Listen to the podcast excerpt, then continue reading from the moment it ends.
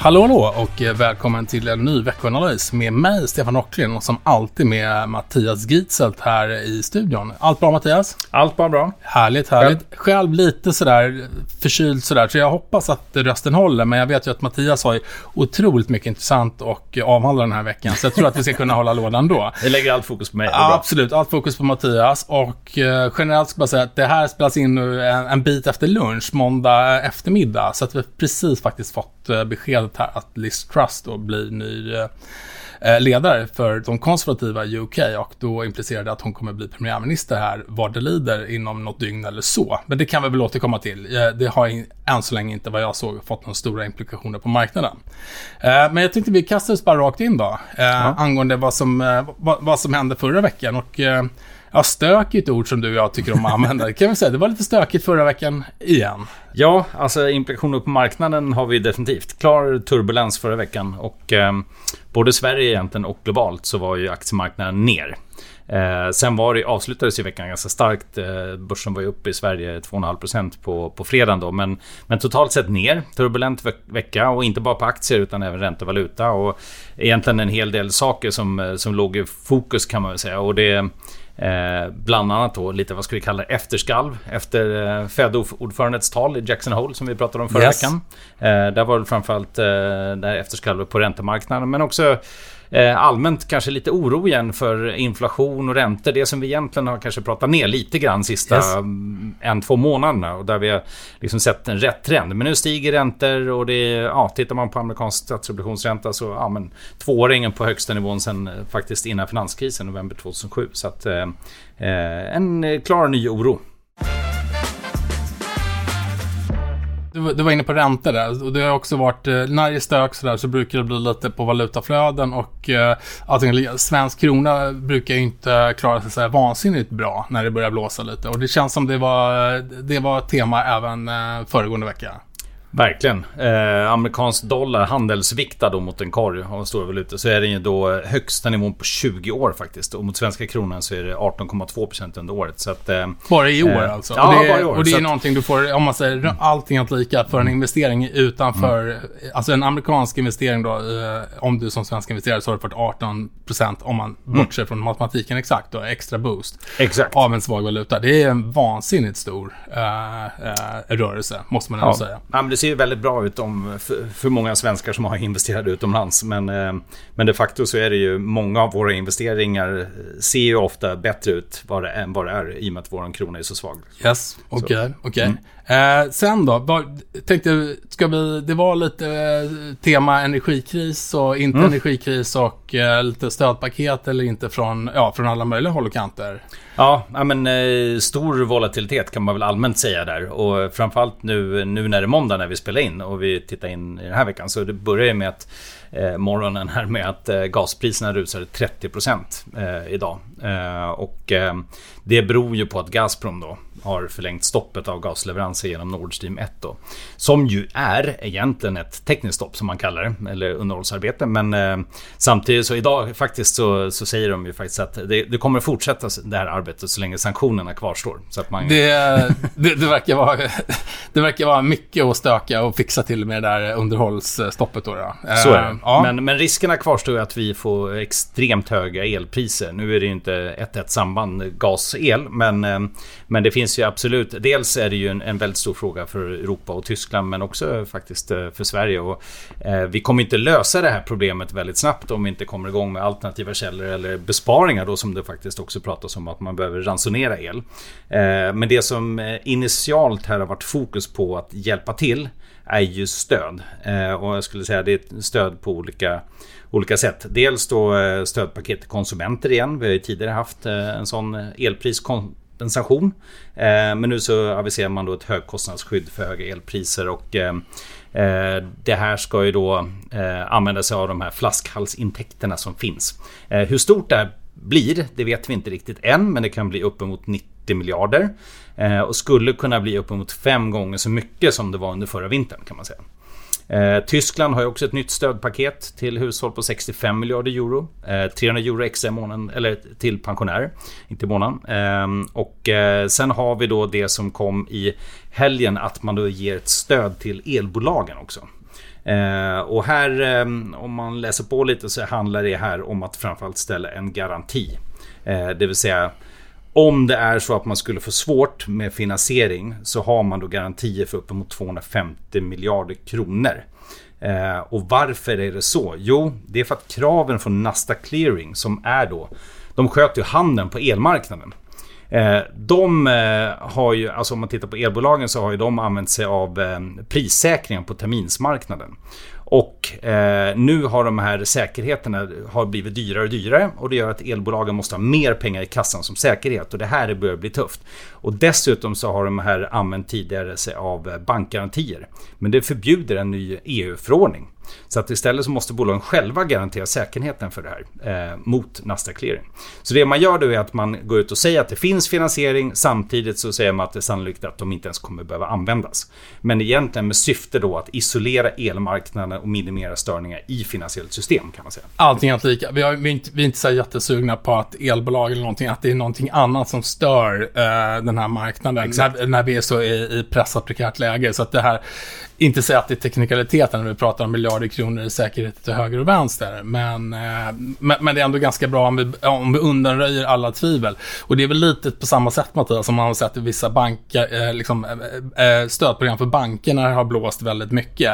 Att så, om en stat går in och säger vi garanterar så blir det lite lugnt. Sen kan man ha dividerat om att en bank aldrig nyttjade en, kanske en, en, en, en garanti eller inte. Men egentligen så är det väl hela redan gjort när en, en stat då, som har relativt obegränsat med, med kapital bakom sig ändå går in och säger att vi garanterar mer eller mindre whatever it takes för att det här ska liksom rulla på enligt plan. Då. Så jag menar, det är ju det är otroligt starkt signalvärde. Eh, och sen som, som du säger, vad, vad, vad, det kommer innebära, givet om det är några garantier som behöver nyttjas eller inte, det, det, det vet vi ingenting om. Men eh, högst troligtvis så är det liksom bara liksom, symbolvärdet är att de, eh, att de flaggar upp och säger att det här är någonting som vi tycker är relativt bra, det bara rullar på enligt plan och inget stök nu med någon, några konstiga limiter som, som inte klaras av att hanteras eller inte. Då. Exakt. Uh, det, det, man också kan, om man bara ska ja, börja avsluta diskussionen om el, så på fredag så ska ju då också EUs energi energiministrar eh, sitta upp och eh, ta ställning till fler alternativa förslag för att ja, dels sänka energikostnaden men också stabilisera hela marknaden. Så, så att, eh, det, det, det, det, finns nog mycket mer som kommer under veckan och jag tror att vi under de närmaste veckorna kommer säkert ha fler sådana eh, olika former av stödpaket att diskutera. Men just nu så är det väldigt aktuellt och, och som sagt när marknaden precis har tänkt att den här inflationen ska toppa på den här nivån. Jag tänkte vi pratade UK här i inledningen. Där yes. har vi en inflation på 15%. Där är det också minst sagt aktuellt att få bukt med, med de här elpriserna. Jag tror Liz Truss har typ energipriser någonstans ganska högt upp ja. på sin agenda om hon nu tillträder imorgon som ny PM för, för United Kingdom. Eh, och det är några som, som ibland ifrågasätter det med tanke på att vår energimix, eller hur vi, vad, vad vi får eh, eh, vår energi för när vi ska, liksom, eller elen, var den kommer ifrån, att det är otroligt litet beroende av gas jämfört med andra, många andra länder i Europa, så är det ändå så att vi, el är en väldigt specifik marknad och vi är integrerade i den europeiska elmarknaden. Och då spelar det oavsett vad vi har för typ av elmix versus andra så är det liksom den här typen av utbudschock får implikationer även på en svensk marknad. Och det är liksom, det är självklart så kanske vi talar om att det är tuffare. Det kommer kanske vara tuffare för vissa eh, länder i Europa under vintern bara för att liksom klara av värmen dag för dag. Men liksom allting att lika. Pris, eh, prismekanismen på, på elmarknaden är uppbyggd på det sättet så att den här typen av störningar påverkar eh, även oss. Oavsett hur det ser ut liksom rent geografiskt i en svensk elmarknadsuppdelande kontext eller var nu är någonstans. Där. Ja, det var lite el. Ja, men det, det känns som att vi kommer nog prata energi kanske Ja, men, Hela hösten lång. Jag, jag tror det. Jag vet inte hur kul det är, men det, det känns som att den där kommer nog inte bara försvinna. Nej, men det, det, är också så att alltså, lite grann så är det väldigt aktuellt nu. Vi håller på och kikar och vi kommer att återkomma framförallt också kan, lite mer kring, alltså inte bara påverka marknad, eh, inflation och så vidare, utan hur faktiskt eh, hur det ser ut bland bolag och annat. Alltså vilka, det är ju framförallt verkstadsbolag ofta som, som eh, drabbas av höga elpriser, de som tillverkar. Yes. Men det finns ju andra också, så att där kommer vi återkomma med en liten eh, uppdaterad analys tänker jag. Yes, det låter, låter fullt rimligt. föregående vecka då, om vi bara liksom försöker summera upp den. Det kom lite, lite PMI också eh, avslutningsvis, eh, mitt i allt stök. Eh, både från Europa och från, från USA. Eh, lite svagare i Europa om jag inte missminner mig. Lite, lite starkare ISM som kallar den då i USA för, för tillverkningssektorn. Var, var, var, var lite starkare än förväntat och eh, om jag bara tittar lite snabbt så såg det även ut som alla underkomponenter. Eller inte alla ska vi säga, men en hel del av underkomponenterna ändå visade ganska eh, på marginalen positiva eh, tecken. Mm.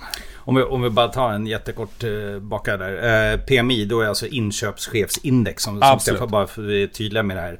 Det har vi pratat en hel del om i, i podden tidigare. Det är ju alltså eh, en indikator som mäter om man är mer eller mindre positiv. Då har en massa olika delkomponenter. Och som du sa, så i USA så ligger den faktiskt över den här ja, gränsnivån som är 50 då, som är neutralt. Eh, det vill säga den ligger på 52,8 landar den på nu och det innebär ju faktiskt historiskt en, en expansion i ekonomin. Eh, så det är positivt. Eh, och som sagt eurozonen är lite marginellt sämre då, under 50. Yes. Så, om, om vi nämner nivåerna. Sen hade vi en massa annat faktiskt. Eh, sysselsättningssiffrorna eh, kom in på högre än väntat. 315 000 mot 300 000 personer i USA. Eh, samtidigt steg arbetslösheten något eh, och den är fortfarande väldigt stram. Så att, eh, eh viktig data där från, eh, från amerikansk marknad. Eh, och sen kom det in då bland annat för Sverige då konjunkturbarometern. Eh, ökar marginellt till 56,3. Men det är ändå ja, sammantaget ganska deppiga konsumenter. Mm. Så, och eh, övergripande barometerindikator då eh, föll faktiskt från 101,4 till 97,5 och där är det väl just 100 som är neutralnivån. Eh, så att under historiskt snitt första gången sedan januari 2021. Eh, och vi fick också konsumentförtroendedata i eurozonen som steg lite grann men väldigt, fortsatt på väldigt låga nivåer. Så ja, men ganska deppigt bland konsumenter ändå skulle jag säga. Ja, och det, vi har varit inne på det tidigare här i podden också, att det är så att företagen generellt, även om vi liksom, de tål inte vad som helst, någon gång kommer även, även företag eventuellt kunna bli lite deppiga. Men någonstans så har vi den här divergensen att det är, det är konsumenter som, som möter de här elpriserna. Det är konsumenter som får betala eh, bensinen vid, vid macken och, eh, och vad gurkan nu må kosta på ICA eller Hemköp. Så det är klart att där är det liksom mitt i, i, i stormen medan företag än så länge verkar kunna hantera det ganska bra. Så den där, den där har vi haft ett tag. Vi får se vad, vad som komma skall då. Eh, någonting annat föregående vecka? Ska vi ta och titta lite vad som kommer i veckan eh, här då? Jag tror vi flyttar oss framåt ja. faktiskt. Nyss då, då blev ju Liz Truss då eh, ny, ny eh, eh partiledare för, för Tories i, i eh, Storbritannien. Eh, lite svårt att säga exakt vad det är för, för implikationer. Så hon är tidigare Brexit-motståndare som vände och blev eh, Brexit-älskare när det resultatet blev den vinnande sidan där för x år sedan. Eh, hon har ju en, du var inne på det, en, en inflation på 15% Vi har eh, rusande energipriser även i UK och det är jag såg någon siffra att eh, givet att det inte görs otroliga stödåtgärder så kommer 70, 70% av alla pubbar att gå i putten under det närmsta halvåret utan att göra någon som helst sådär bara, men typ pubbar i UK känns som att det är intimt förknippat. Så jag antar att det är någonting som, eh, som, som, som implicerar att det är lite stökigt, eh, stökiga grundförutsättningar hon kommer med. Hon har målats upp som någon typ av ny Thatcher. Jag känner inte till henne sådär jätte, jätteväl måste jag villigt erkänna. Så att, men jag antar att vi får anledning att komma tillbaka till henne eh, framgent här i podden. Definitivt.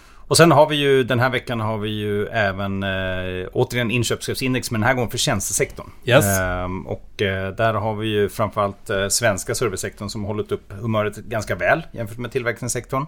Ehm, men den här gången så väntas det ändå ett fall igen från höga nivåer då.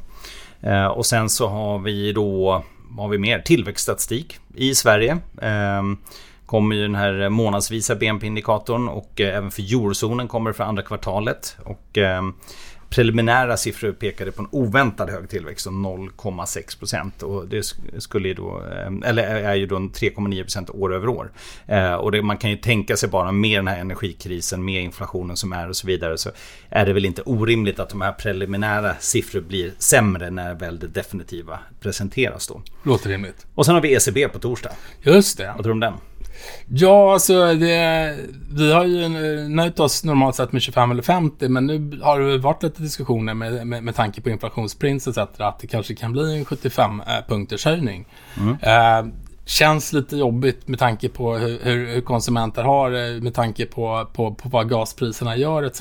Men eh, någonstans så, så, finns det absolut i korten. Men eh, med tanke på att eh, ECB normalt sett ändå är lite mera politiserad eh, process kanske än Fed. Så, så you, you, never know. Det kan hända att de... Jag tänkte precis säga, förra gången så höjde de ju oväntat mycket. Med, ja. 0, med 50 punkter. Så att det skulle ju kunna bli en oväntat mycket 75 punkter igen. Absolut. Mm. Helt klart. Helt klart. Jag mm. tror att eh, jag tror det är bäst bara att avvakta det beskedet. Eh, och inte säga allt för mycket om det. Men eh, eh räntan, styrräntan även i ett eh, halvdarrigt Europa är på väg uppåt. Det kan vi väl bara konstatera. Det är inte så mycket annat att, att, att säga om det.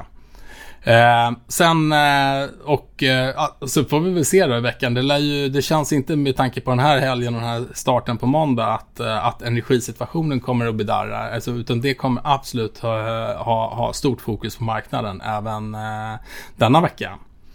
Eh, sen tänkte jag bara lite, vi gjorde lite saker här som vi eh, förmedlade förra veckan. Vi, vi gjorde lite positionsförändringar eh, i, eh, i, eh, våra mandat och framförallt i vår, vår, vår hussyn. Är det någonting som du har lust att kommentera Mattias? Ja, absolut. Nej, men eh, vi har ju eh, här under sommaren gynnats av att eh, börsen har återhämtat sig. Eh, och vi har ju haft ett, ja, vad ska jag säga, en positiv rekommendation på aktier här under sommaren. Och det vi har gjort är ju att vi har Eh, sänkt globala aktier ett steg. Och är, vi pratar ju ofta trafiksignalsystem, det vill säga vi tycker grönt är bra, gult är halvbra och, och rött är väldigt dåligt.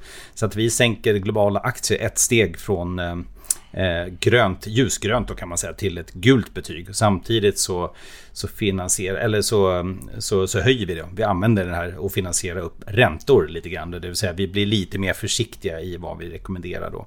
Så räntor blir ett eh, till orange från ett knallrött betyg då kan man säga. Och varför gör vi? Ja, det är ju för att vi har haft en ganska bra utveckling just på på globala marknaden där vi har hjälpts av den här valutautvecklingen som vi har pratat om tidigare. Så valutastödet tror vi kommer kanske inte vara lika starkt längre framöver. Eh, så en, egentligen en klassisk eh, vinsthemtagning. Eh, vi har kvar ett ljusgrönt betyg på nordiska aktier. Så vi är fortfarande egentligen positiva till, till att äga aktier. Men vi, vi ser väl att den här återhämtningen som har varit under sommaren på globala framförallt kanske kommer lite grann till sin ända. Och vi ser att dollarn är på väldigt höga nivåer. Så att vi, vi tar hem lite på det sättet. Med det sagt så har vi inte liksom reverserat allting vad gäller, vad gäller den position, positionering som vi har haft. Utan vi, även om vi tittar bara på då intra eller inom globala aktier så ligger vi ändå då fortfarande kvar med en liten övervikt i USA mot Europa. Någonting som vi fortfarande känner är, kan, kan, kan vara en, en, en rimlig positionering för stunden. Så att äh, även om vi tar bort äh, lite, lite från globala aktier totalt sett så ligger vi fortfarande kvar med den biasen lite mer i USA än Europa. Något som eh, i år har varit positivt och även var det när vi summerade augusti månad här precis. Så att ehm, så ser det ut vad gäller eh, vår eh, marknadssyn då. Mm. Någonting annat sådär? Nej, annars är det, det är fortfarande relativt tunt gäller börs och bolagshändelse under veckan. Vi har någon Finns det någonting som, kvar? Ah, USA-börsen har stängt idag. bara, det, är, det är väl en sån grej. Nej, men vi har Clas Olsson kommer på onsdag med sin rapport. Ja. Eh, det har vi och sen har vi lite utdelningar bland annat i Autoliv kommer under veckan. Men annars är det väldigt tunt. Eh, ja. Så, utan det, det är fokus fortfarande på energikris och eh, ja, ECB självklart och så vidare. Okej. Okay. Nej men då kanske vi kallar det för en veckoanalys då igen då Mattias? Eller? Det gör vi. Ja, då tackar jag så mycket för det.